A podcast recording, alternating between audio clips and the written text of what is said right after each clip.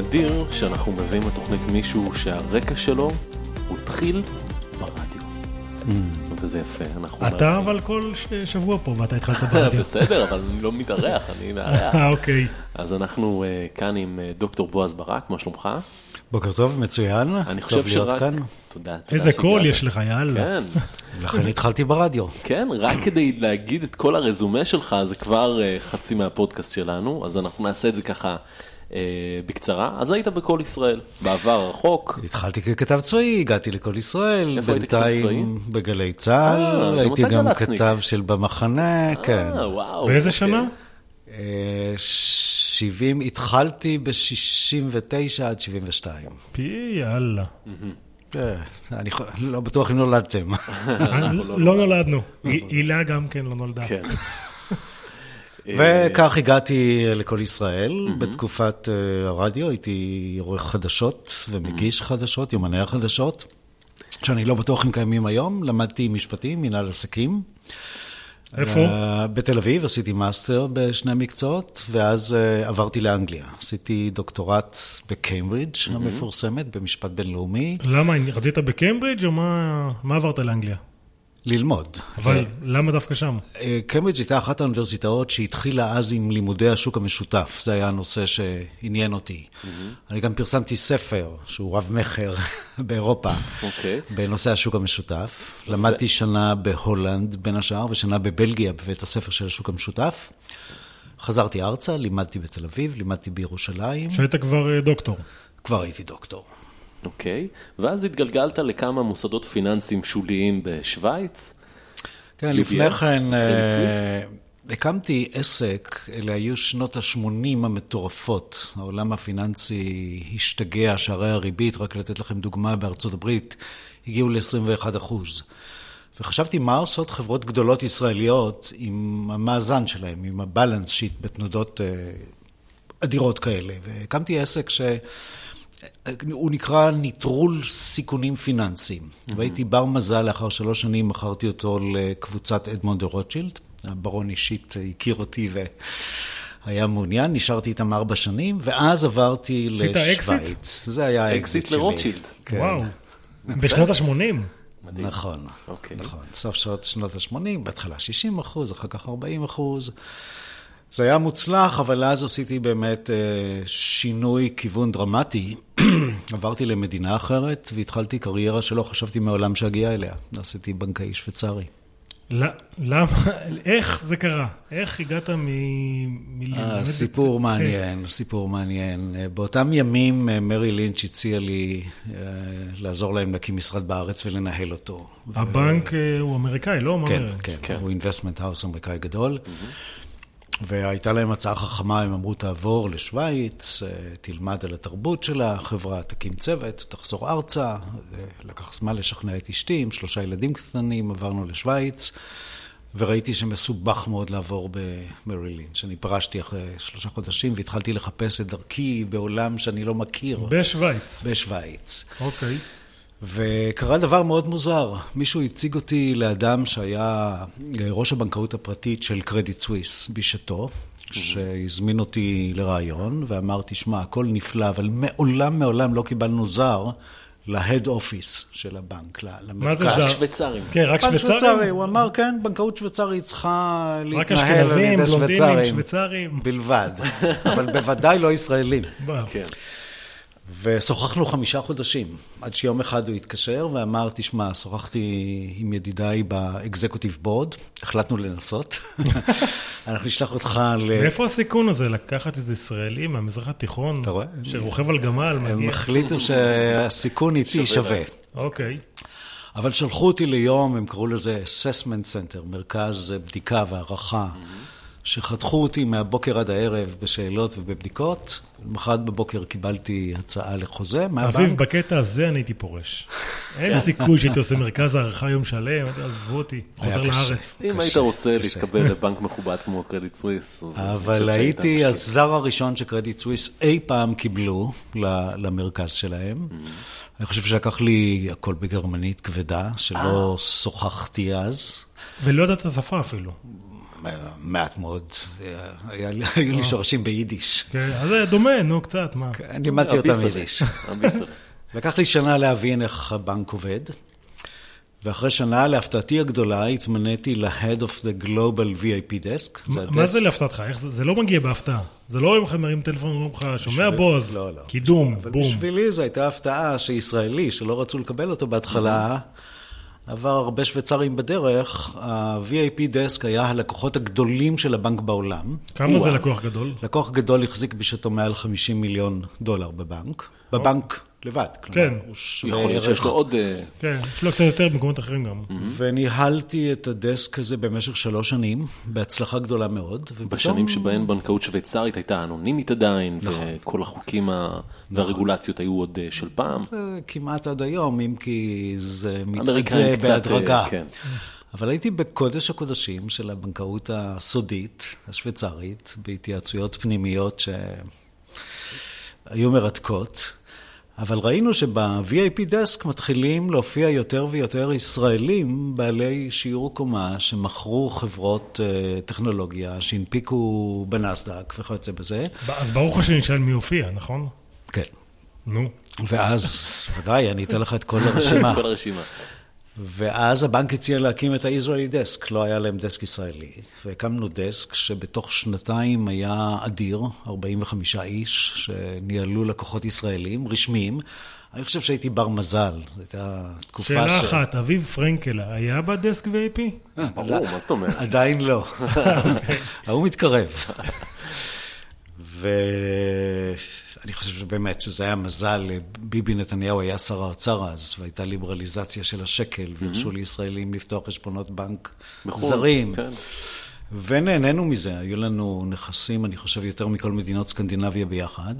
וואו. ואחר כך החלטתי, כן, של הדסק הישראלי. אחר כך החלטתי להקים את המשרד של קרדיט סוויס בארץ. שעשיתי. ועשית ו... עלייה או שעשית את זה משם? לא, לא עשיתי עלייה. מיניתי מנכ"ל מקומי. אוקיי. ישבתי שם, נהניתי מהחיים השוויצריים. אבל אחרי 15 שנה החלטתי לנסות אתגר באותו תחום קצת שונה, חציתי את הכביש ועברתי ל-UBS. למה? איך, איך UBS שכנעו אותך? אמ, בשני כיוונים. הייתי קצת פחות מרוצה בקרדיט סוויס מהאסטרטגיה, מהאסטרטגיה מול ישראל, היו לי רעיונות אחרים. UBS, אני מוכרח לומר, הציע לי הצעה שאי אפשר לסרב לה, בשקלים שהומרו לפרנקים שוויצרים. בסדר. והציעו לי להיות חבר הנהלה ב-UBS, אה, מה שעשיתי, הייתי chairman of Israel, אחראי על כל הפעילות, שהייתה יותר מאשר כפולה מקרדיט סוויס, ואני חושב שה overall תמיד שואלים אותי, תשווה את שני הבנקים, שהם שני הבנקים השוויצריים הגדולים והוותיקים, והם בין המובילים בעולם, אני חושב ש-UBS הרבה יותר מעניין. בנוי יותר טוב, אה, למרות שהתחלתי בקרדיט סוויס וחייב... מי יותר לה... ותיק? אה, קרדיט סוויס, הוא הבנק השוויצרי הוותיק ביותר. וואו, אוקיי. כמה שנים? קרוב ל-165 שנה היום. הוא התחיל כששוויצרי בשם אה, אשר רצה לסלול מסילת רכבת באלפים, ואמר בוא נעשה פעם ראשונה קונסורציום, נגייס כסף מהשוויצרים לצורך העניין, והקים אז את קרדיט סוויס, הוא קרא לו בשם אחר, שווייצר של קרדיט איינשטלט. וזאת אה, הייתה התחלה. תשמע, הפודקאסט שלנו הוא פודקאסט אה, טכנולוגי בסופו של דבר, נכון. והיום יש לך נגיעה מאוד חזקה לטכנולוגיה, גם בתחום ההשקעות, אתה אה, חבר דירקטוריון ב-Family Office, תכף תספר לנו מה זה Family Office, כי אנחנו בעיקר מארחים פה VCs, כלומר קרנות הון סיכון ואולי אנג'לים, אז ספר לנו מה זה Family Office. אתה גם קשור לעולם המדע. דרך החברות שלך במכון ויצמן בתור ב board, נכון? וגם, אכן. וגם board member ו chairman של חברות סטארט-אפ. אוקיי, okay, בוא נתחיל מהסיפור של family office, כדי כן. office? את התשובה. Family office הוא uh, גוף אדמיניסטרטיבי שמנהל כספים של משפחה מאוד עמידה. אוקיי. Okay. משפחה עמידה צריכה סדר, היא צריכה מה שנקרא governance. והיא צריכה אנשים שיעזרו לה למצוא את ההשקעות הרלוונטיות. Mm-hmm. אני uh, זכיתי אחרי פרישתי מ-UBS להצטרף ליזם, איש מרשים uh, בצורה בלתי רגילה, והיום הוא אחד המובילים, לא רק בעושר, בהבנה טכנולוגית באירופה, הוא עשה את כספו במזרח אירופה בשעתו. סיפור מאוד מעניין, הוא סיפר לי ש... מי זה? איך קוראים לו? שמו מרטין סיידלר. שוויצרי? אוסטרי במקורו והיום שוויצרי, הוא מספר שהוא היה נוסע במזרח אירופה וקונה סטארט-אפ, הרבה פעמים ניגש לכספומט הסמוך, מוציא... מוציא 5,000 יורו, 3,000 וקונה יורו. הוא קנה כ-200 חברות בשעתו, הוא הקים verticals, בנה חברות, אחת החברות הגדולות שהוא הקים ומכר נקראה סקאוט 24, ומרטין לפני חמש שנים החליט שהוא מוכר את כל העסקים, את כל ההחזקות שלו, ומתמקד בבנקאות דיגיטלית. הייתה תחושה ועדיין תחושה, ואנחנו בעיצומו של התהליך הזה, שהבנקים מכל סוג אה, מאבדים את הקרקע. רק אה, לדוגמה, 20% מסניפי הבנקים נסגרים באירופה בכל שנה. אה, רוב הלקוחות של הבנקים, בעיקר הריטייל, משתמשים היום באונליין או במובייל, לא מגיעים אפילו לבנק. מי רוצה להגיע לסניף? אף אחד לא רוצה. בדיוק. אבל הבנקים איטיים, קונסרבטיביים, וקשה להם להבין את זה. נכון, הם עדיין מבקשים ש- לשלוח פקס מדי פעם. אז נכון. אני שובר את הראש, איפה יש פקס? נכון, נכון. הם חיים בעידן, אני מוכרח לומר, כמי שהיה בנקאי שנים, שזו פעילות ארכאית, שתלך ותשתנה אה, בעלת כורחם. ומרטין אמר, בואו נבצע אה, אה, מה שנקרא disruption, נהפוך את העולם, משהו בדומה למה שאובר עשו. ואני תכף אסביר למה דווקא אובר, למה בחרתי בדוגמה. אתם רואים את ה mobile phone שלי, אנחנו כן. אומרים, This is your bank branch. זה הסניף שלך, אתה לא צריך ללכת, כפי שאמרת, לשום מקום נוסף, כל מוצר בנקאי תוכל לקנות כאן. כן. אז בנינו מוצר שקודם כל יש לו פייס יפה מאוד, זה האפל לוק שלו, אה, והוא מאפשר לך אגרגציה, אה, הצבר. אתה יכול להוריד את כל חשבונות הבנק שלך. פעם ראשונה ששמעתי שאגרגציה זה הצבר. אני לא יודע, אני. מנסה. אה, יפה. לא, אחלה. מנסה להמציא כן? את המילים העבריות לאחר שנים בחו"ל. אתה יכול להוריד את כל חשבונות הבנק שלך, ומיד להתחיל לבצע תשלומים בינלאומיים לכל מקום. אתה רואה את זה במבט אה, מאוגד, consolidated מה שקוראים, או במבט אה, נפרד. אנחנו נותנים לך קטגוריזציה אוטומטית, ויש לך financial planning, אתה יכול לתכנן budget, ויש לך אפילו אלמנט נוסף, אתה יכול לראות מה יקרה איתך בעוד כמה חודשים או אבל בעתיד. מי הלקוחות של המוצר הזה? שנייה אחת, מיד אני אגיע לזה. הדבר השני הוא, וזה הסוד המסחרי שלנו, ברגע שהורדת חשבון בנק למערכת, אנחנו מיד קוראים את כל ההיסטוריה של הטרנזקציות הבנקאיות שעשית אי פעם, בחלק מהבנקים, עשר שנים, 12 שנה. ואז אה, בממוצע ראינו שלמשתמש יש שלושה חשבונות בנק, תאר לך, אביב, מה אפשר לדעת עליך אם מישהו מסתכל על שלושה חשבונות הכל. בנק שלך. אני הכל. יודע מה, מה אתה משתכר, מי משלם, אם יש לך משכנתה, מה האישיות הפיננסית שלך. ואז אני קובע client profile, למשל אני קובע לך credit scoring, אני מניח שהשומעים שלנו יודעים. credit scoring זה האם אתה ראוי לקבל הלוואה בלי שתיתן לי שום ביטחון, זה מה שקורה באירופה. אני בשניות יכול לתת לך credit scoring ולדעת אם אתה שווה הלוואה כזו. והאלמנט השלישי, יש לנו חנות פיננסית, שבה בנקים שונים מציגים מוצרים, אז אם הזכרתי credit scoring, אז דויטשה בנק למשל, נותן consumer loans, על overdraft loans וכיוצא בזה, אבל אנחנו גם מורשים היום, אנחנו חברה היחידה באירופה שמורשית לעשות KYC, זה know your client, בדרך אלקטרונית, אנחנו מוכרים חשבונות בנק לבנקים מובילים באירופה, מוכרים credit cards, והיום מתחילים למכור קרנות השקעה וכיוצא בזה. מי הלקוחות? הלקוחות מסתבר הם מכל סוג, אבל בעיקר הדור הצעיר, הייתי אומר, בין 25 ל-35. אנשים בני 25-35 יש להם שלוש חשבונות בנק? On average, נכנסנו לגרמניה, ויש לנו היום, אני לא אנקוב במספר המדויק, אבל מיליוני חשבונות בנק, ומסתבר, זה, אלה לא חשבונות עם אה, מאות אלפי... אה, מיליונים. אה, יורו, אבל אלה אנשים שעומדים להתחתן, התחתנו, רוצים לבנות משפחה. הייתי אומר במשפט אחד שרוצים לקחת את השליטה על חשבון הבנק שלהם אה, ביד. אחד הדברים ש... אז איזה לוזר אני? אני בן 38, יש לי חשבון בנק אחד. אז הממוצע בגרמניה הוא on average שלושה חשבונות בנק וואו. למשתמש. מדהים. שאני רגע. חושב שאנשים מנסים גם להשוות בין הבנקים. וזה מוצר בעצם ש, שה family office הזה? ו, נכון, וה... זאת רק אחת החברות של אוקיי. ה family office, אבל, אבל החברה אבל הגדולה בדרך, ביותר. אבל בדרך כלל family office, לפי מה שאני זוכר, זה בעצם גוף שמשקיע את הכסף, נכון. את ההון של החברה, נכון. בין השאר גם, ב, גם בטכנולוגיה. נכון. עד כמה ה family office הזה פעיל במגזר הטכנולוגיה? עד כמה אתם משקיעים בסטארט-אפים? מאוד, יש לנו אה, אה, מעל עשר חברות שבהן אנחנו מושקעים. באופן ישיר או דרך VC? ישיר. ישיר. חלק מהחברות הן ישראליות, אני אה, הזכרתי אוקיי. קודם את Elevator, שאני chairman שלה. השקענו שם, יש לנו שיתופי פעולה עם הטכניון, עם מכון ויצמן, mm-hmm. חברות ישראליות אחרות.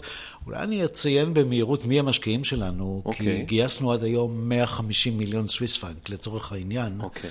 20 אחוז מהמשקיעים הם ישראלים, דרך אגב. אה, אז מה ההבדל בין... לא יודע אם כולם שמחים, אבל mm-hmm. ידיד טוב שלי, שאני אזכיר את שמו, זה ליאון רקנטי. שלמה נחמה, שורה של אנשים... שהם אה, משקיעים של ה family office? לא, לא, הם השקיעו בחברה הזאת בנאמברס. אה, אוקיי, בחברה, אוקיי. משקיעים בלי, אחרים... לא קשור ל family office, כן. לא, mm-hmm. החברה, החברה היא בבעלות ה family כן, office כן. בהיקף של 65 mm-hmm. אחוז, אבל... Mm-hmm. האחרים הם משקיעים מבחוץ. אני רק אזכיר את סר רונלד כהן, שהשקיע בנו, חבר טוב שלי, אה, ג'וזף אקרמן, שהיה CEO של דויטשה בנק, את כל הלקוחות האלה אני הבאתי מכוח לא, הקשרים הקודמים שלי. הם עשו טוב, מה השווי של נאמבר זון? אבל אה, אני מיד, זה סוד שאני מיד אגלה אותו. אבל מה שמעניין זה שיש לנו משקיע מוסדי אחד, 45 משפחות מהשורה הראשונה, כמו אה, משפחת צרזין, לומברדו דיה, משפחות בנקאיות משוויץ. אבל המשקיע האחרון הוא משקיע מוסדי, וזה הקרן של דובאי, שהייתי אומר שגם היא קרן משפחתית, היא בעצם שייכת... בדיוק, מה? למשפחה השלטת. ה-Sovereign Wealth Fund שייכת למשפחה השלטת, ואני זוכר שיחה שהייתה לי עם מספר שתיים שם בקרן, ואמרתי לו, לא מפריע לך שיש 20 אחוז ישראלים? הוא אמר, לא, זה רק טוב. זה רק זה סימן לברכה. אז אה, הם השקיעו בנו. היית בדובאי? לא, אבל יש לי היום דרכון שוויצרי, ואני מתכנן, אני עומד כן. לתת הרצאה שם בתוך חודשיים. אה, השווי של נאמברס, רק של החברה הזאת, הוא קצת מעל חצי מיליארד דולר היום. אז עשו טוב המשקיעים שם. בינתיים טוב, ואנחנו מקווים שיעשו הרבה יותר טוב, כי החברה תגיע לאיזשהו אקזיט בתוך שנה-שנתיים. אה, הכיוון ברור. אה, היא מרוויחה. במה עוד אתם משקיעים? ציינתי, אנחנו לא בקשר ישיר לטכנולוגיה שציינתי, אנחנו מחזיקים את אחת מחברות ה... המידע או הידע הגדולות ביותר באירופה, חברה שנקראת לייקמג, ויש לה חודשית מעל 100 מיליון קוראים. יש לה יכולת אה, לפרסם באופן אה, מאוד מודגש, זאת הטכנולוגיה שדונלד טראמפ השתמש בה בשעתו, שקיימברידג' אנליטיקס עזרה לו להגיע למגזרים שונים, זאת החוכמה היום. אה, אנחנו משקיעים בכל דבר שיכולה להיות לו סינרגטיות לפעילות שלנו. זה יכול להיות כל... איזה חברות ישראליות אה, הזכרת שהשקעתם בהן? מעבר לזה אני לא... אה, אוקיי, בסדר. ואיך לא, מגיע deal flow? הרי קרנות הון סיכון, בדרך כלל יש להם בן אדם על הקרקע שהולך, רואה, כן. בודק וזה. ה deal flow מגיע באופן טבעי, קשה, קשה להגדיר, אבל לדוגמה, באחד הביקורים של מרטין בארץ, הוא נתן רעיון לגלובס ואמר, אני מוכן להשקיע בכל רעיון מעניין שיגיע מישראל. ובאופן מדהים קיבלנו כמה מאות אימיילס ומכתבים, ועשינו ברור. כן. אבל יש לנו אה, לא מעט אה, ידידים פה בארץ על הקרקע. אני עצמי אה, חי ורואה. Mm-hmm. החוכמה הגדולה היא... אתה עכשיו חי בארץ? לא, אני חי בשוויץ. אני חי בשוויץ, רוב זמני הוא בשוויץ, אבל אני נוסע קדימה ואחורה, יש לי משפחה כאן. מה ההבדל בין שוויץ לישראל? הבדל אדיר. אותו דבר. התחלתי לספר לך סיפור על אה, אדם בכיר מקרדיט סוויץ שביקר כאן, וכשהוא חזר לשוויץ, ושאלתי אותו איך היה, הוא אמר, listen, Israel is a wonderful country, but life is not an emergency. אני חושב שזה מדגיש את ההבדל העצום. תשמע, בועז, אה, אנחנו מדברים איתך, אתה בכיר בעולם הבנקאות, והיום כולם מדברים על קריפטו קרנסיז. מה המחשבה שלך על התחום הזה? תחום מרתק. Mm-hmm. אני uh, היום משמש אדוויזר לשתי חברות ישראליות שצומחות mm-hmm. בנושאים האלה. אתה יודע ששוויצריה היא בין המובילות בעולם. על יד צוג uh, ישנו אזור שנקרא קריפטו ואלי. ואני חושב שזו תופעה שלא תיעלם, וזה לא בועה, mm-hmm. אלא שכמו כל דבר חדש, כל אופנה חדשה שמתחילה, היא תעבור מהפכות, עליות וירידות ונפילות וסקנדלים. וחקירות, אבל mm-hmm. המדינות המתקדמות יוצאות עם רגולציה, ואני חושב שחכם מאוד להסתכל על אפשרויות אה, אז מה אתה מציע בתור בנקאי ותיק שראה דבר או שניים, ישב בכמה הנהלות, איך אתה מציע להסתכל על זה? מה אתה מציע לעשות שם? על הקריפטו, כן. כן. אתה מחזיק ביטקוין? אני לא אספר לך מה אני מחזיק, אבל מה שאני רוצה להחזיק, זה פשוט מין יחידה שיש בה מבחר של כל, הרי ישנם שורה של מטבעות, מבחר של מטבעות שונים, כשהמטרה שלי היא לא לסחור, זה יעלה ב-50%, זה ירד ב-30%, אלא להחזיק. אני משתמש בגישה המסורתית של בנקאות פרטית של buy and hold לגבי הקריפטו. אני אומר, תחזיק סל ותלך איתו קדימה. אתה מתייחס לזה כמו מניה. כן, זה השקעה. אגב, זו הגישה הבינלאומית. אה, ארה"ב החליטה להגדיר את המטבעות הקריפטולוגיות, הארטילאיות, כנייר ערך, לתת להם מספר סידורי של נייר ערך, mm-hmm. ואז מכלילים אותם בחוקי ניירות הערך, כך שאפשר אה, ליצור מסגרת משפטית שולטת. אבל אין לי ספק שזה יהיה תחום מעניין ומרתק. שגדל בצורה בלתי רגילה. יש לי שאלה, אה, ממש, אתה יודע, שאלת הדיוט לצורך העניין. למה זה טוב? למה הטכנולוגיה הזאת טובה, אם אני יכול לעשות את אותן עסקאות, אני לא מדבר על העסקאות האפלות שנעשות בביטקוין לא, לצורך לא, העניין, לא, לא. את אותן עסקאות בצורה דיגיטלית, בדולרים, בשקלים או בפרנקים שוויצריים, למה אני צריך שיהיה כל מיני crypto currencies? תראה, קודם כל, אה, המסחר ב crypto currencies מבוסס על טכנולוגיה שנקראת בלוקצ'יין. כן. שהיא מהירה ויעילה בצורה בלתי רגילה. Mm-hmm. היא אפקטיבית בזה שהיא שומרת את ההיסטוריה של ההתפתחות, כך שאם צריך אתה יכול ללכת ל-day one ולראות מי הנפיק ומי היום מחזיקים. להפך, זו טכנולוגיה שתעבור ו- ותקיף את הנושא של money laundering, של, mm-hmm. של כיבוס כספים. אבל בעיקר, אם אני מסתכל בגדול יותר, מה הפילוסופיה? הפילוסופיה היא להוציא מעט מידי הבנקים המרכזיים והמדינות את השליטה בעולם הפיננסי. הציבור הרחב מאוכזב בצורה בלתי רגילה מהיכולת של הבנקים בעולם לשלוט במשבר הפיננסי, שצמח לא מזמן, כבר נולדתם, 2007, 2008, 2009. וזה גם הפחד של הבנקים, ששליטה כזאת תצא מידם.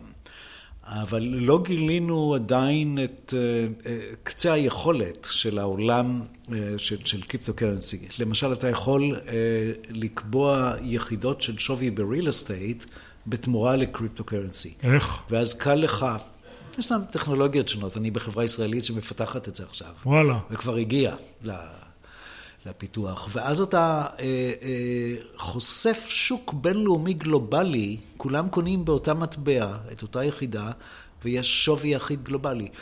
אתה בעצם מתגבר על קושי אדיר שנקרא היום ה-cross border issue, של לעבור ממדינה למדינה ומרגולציה לרגולציה, בשנייה עברת הכל. מה שקצת מסוכן ומפתיע זה היום ה... ההתפתחויות של מה שנקרא ICO, להנפיק כן. רעיון לא מוגדר במטבע של אה, קריפטו, מטבע ארטילאית. מה דעתך על ה-ICOs? סכנה גדולה מאוד למי שלא יודע מה הוא עושה, אני חושב שהרוב הגדול שלו... אתה חושב שמישהו יודע מה הוא עושה? בודדים, המנפיק. אבל אלה שעושים כסף יודעים מה הם עושים. כן. אני מסופק עם אלה שמשקיעים יודעים מה הם עושים. אני חושב שכ-90% מהם אה, ישנו את צורתם ויעלמו. In no time. כן? לאנשים קל מאוד היום להפסיד כסף אה, בכל תחום. הניסיון שלי כ-30 שנה של בנקאי מראה שרוב האנשים משקיעים על בסיס אמוציה, לא על בסיס בדיקה מדוקדקת. Mm-hmm. הם חושבים בטעות שהם יודעים יותר טוב מאחרים. אה, כשהם אומרים לך 100% הצלחה, זה בדרך כלל 60%. ואני אגלה לך סיפור מעניין אולי לקראת סוף הרעיון הזה, למרות שאני מוכן להמשיך לדבר. יש עוד חמש דקות. אה, זה מאוד מעניין. כשיש... יותר. כ-70 אחוז מהלקוחות החדשים בבנק מפסידים כסף בשנה הראשונה, כאשר הם מחליטים לנהל את כספם בעצמם. ואז אחרי שנה מתייאשים, או שהם מחליטים שהם קונים ניירות ערך, אגרות חוב קבועות, או שהם נותנים לבנק ייפוי כוח לנהל את החשבון, דבר שגם לא מבטיח שהם יסיימו טוב, אבל יותר טוב ממה שהם עושים בעצמם. התחום של השקעות נראה על פניו פשוט. הוא מסובך בצורה בלתי רגילה. פרופסור דניאל כהנמן, שקיבל פרס נובל, דיבר על ההטיות האנושיות, והן הדומיננטיות ביותר בתחום של, אה, של הפיננסים, של השקעות. אחת הבעיות ב-UBS למשל, הקמתי קורס שנקרא מאסטר לפיננסים, אנחנו בשיתוף עם האוניברסיטה האמריקאית נותנים תעודת מאסטר, אבל רוב השיעורים התמקדו במה שקוראים Behavioral Finance, ההתנהגות האנושית. שהיא לא רק בעיה של לקוחות, היא גם בעיה של כל יועצי הבנק, כי בסך הכל הם בשר ודם.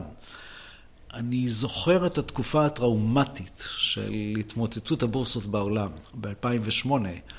היועצים בבנק ישבו משותקים, לא הייתה להם יכולת להרים אפילו טלפון אה, ללקוחות. אבל לא יותר ויותר עובר ל algo trading? כן, אה, אם כי היום ה regulators מתחילים להגביל, ישנה... אה, רגולציה חדשה באירופה, באירופה שנקראת MIFID 2, והיא הולכת להגביל את ה-frequent trading ואת ה-algo trading. Frequent trading זה אומר שאתה עושה אה, המון המון פעולות בזמן מאוד מאוד מהר. כן, ב milli second. כן, זה milli second, וממש הם בוחרים מחשבים שיהיו קרובים פיזית לבורסה, כי זה משנה את המהירות. כן. כן. יש חברות שהן היום בין הרווחיות בעולם, שמוח אנושי כן. פיתח את האלגוריתם. כן, חלקן יושבות בישראל. חלקן יושבות בישראל, או שלפחות הידע בא מישראל. Mm-hmm. Uh, העולם משתנה, הוא יהיה יותר regulated. אבל. אם אני מסתכל על הבנקים, כי זה היה הרעיון שפתחנו בו, הבנקים איבדו, וזה גם לא מעניין אותם יותר, את כל הסקטור של ה-retail clients, הלקוחות כמונו, הקמעונאים. Mm-hmm. כי הם היום משתמשים באונליין, משתמשים בטלפון, לא מגיעים, וזה גם כן. סכומים שלא מעניינים את הבנק. הבנקים יוכלו להצליח רק אם הם יגיעו לרובד, אם הם יגיעו בדרך נכונה, לרובד הגבוה של המשפחות העמידות. לדוגמה, לפמילי אופיסס. כאשר הייעוץ שהבנק ייתן זה לא רק איך להשקיע במניות, אגרות חוב, בקרים ונילה, כמו שקוראים לזה investment, mm-hmm. אלא גם קצת investment banking, כי לכל משפחה יש עסק קטן, היא רוצה למכור, היא מחפשת שותפים, היא אה, אה, רוצה לקנות. אלמנט אחד שהבנקים עוד לא משתמשים בו הוא יכולת הנטוורק של הבנק. לבנק כמו UBS יש לקוחות בכל העולם. אם הוא היה עולה נכון על האפשרות אה, להציג לקוח מווייטנאם, ללקוח מסינגפור, לקבוצה מישראל, ולהיות המתווך, זה ביזנס אדיר שלדעתי הבנקים אה, התנהלו בו. ולשם הבנקים ילכו. לשם הבנקים ילכו, והבנקים ילכו לקראת הייעוץ היותר מתוחכם, היותר גבוה, ו... שכולל משפחות. והמשמעות היא שחלק גדול מהבנקים שאנחנו מכירים לא ישרדו את, המהפכה הזו. אה, אני חושב שאם מסתכלים רק על שווייץ, עשרות בנקים, כולל ישראלים, בנק לאומי נסגר, עשרות בנקים נסגרו בשנתיים, שלוש. האחרונות. אתה צופה שאחד הבנקים הישראלים הוא הולך להיסגר? אה, נשאר שם למיטב ידיעתי, אה, הפועלים, לא בשוויץ, לא, לא, בישראל. מדברים על ישראל, בנקים ישראל. אה, לא, אנחנו חיים בעולם אחר לגמרי. בין הגדולים לא, אבל מה שאני מצפה, שהבנקים כאן יהפכו יותר ויותר לדיגיטליים. אה, זה כבר קורה, אבל לא. אנחנו רואים את הניסיונות של בנק לאומי. ואגב, בנק לאומי אחרי כאבים גדולים מאוד החליט שהדרך הנכונה היא להקים חברה נפרדת, פפר. כן. לי היו שיחות בשעתו עם היושב ראש של הבנק ועם המנכ"לית על הדרך הנכונה. בנקים באירופה שרוצים לעבור לתחום דיגיטלי החליטו שהם לא יטמיעו את הנושא בתוך הבנק, אלא יקימו יחידה נפרדת, יגייסו אנשים עם מוח שונה, עם תרבות עבודה, אנשי IT, ייתנו להם תקציב נפרד. והכי חשוב בעולם, וזה מה שמקלקל, לא להרשות לאנשי הטכנולוגיה, ה-IT של הבנק, להתערב במה שעושה הקבוצה החדשה. ואם הם יצליחו, מצוין, להטמיע אותם. זה בדיוק הרעיון של לאומי היום. בואו נקים את פפר, נלך קדימה, אם הם מצליחים, נבלע אותם. אבל אין ספק ש... אגב, כל הרגולציה בתחום הדיגיטלי הבנקאי באירופה מתקדמת לאין שיעור ממה שקורה בארץ. היא דוחפת את הדיגיטליזציה לצורך התחרות. ואצלנו עדיין, אצלנו, ישראל, קיים כן. ביסוס עצום. זה שוב שתי הכלכלות השונות, כלכלת ההייטק המתקדמת והכלכלה הישנה שלא לא עומדת בקצב. טוב, אני חייב לרוץ לבנק. אוקיי, ככה זה, קח את המובייל שלי. אז אה, אה, דוקטור בועז ברק, תודה רבה שהיית כאן, היה מרתק. אה, תודה רבה להילה בר, המפיקה שלנו, ועד כאן 30 דקות או פחות. תודה, אביב. יאללה, ביי.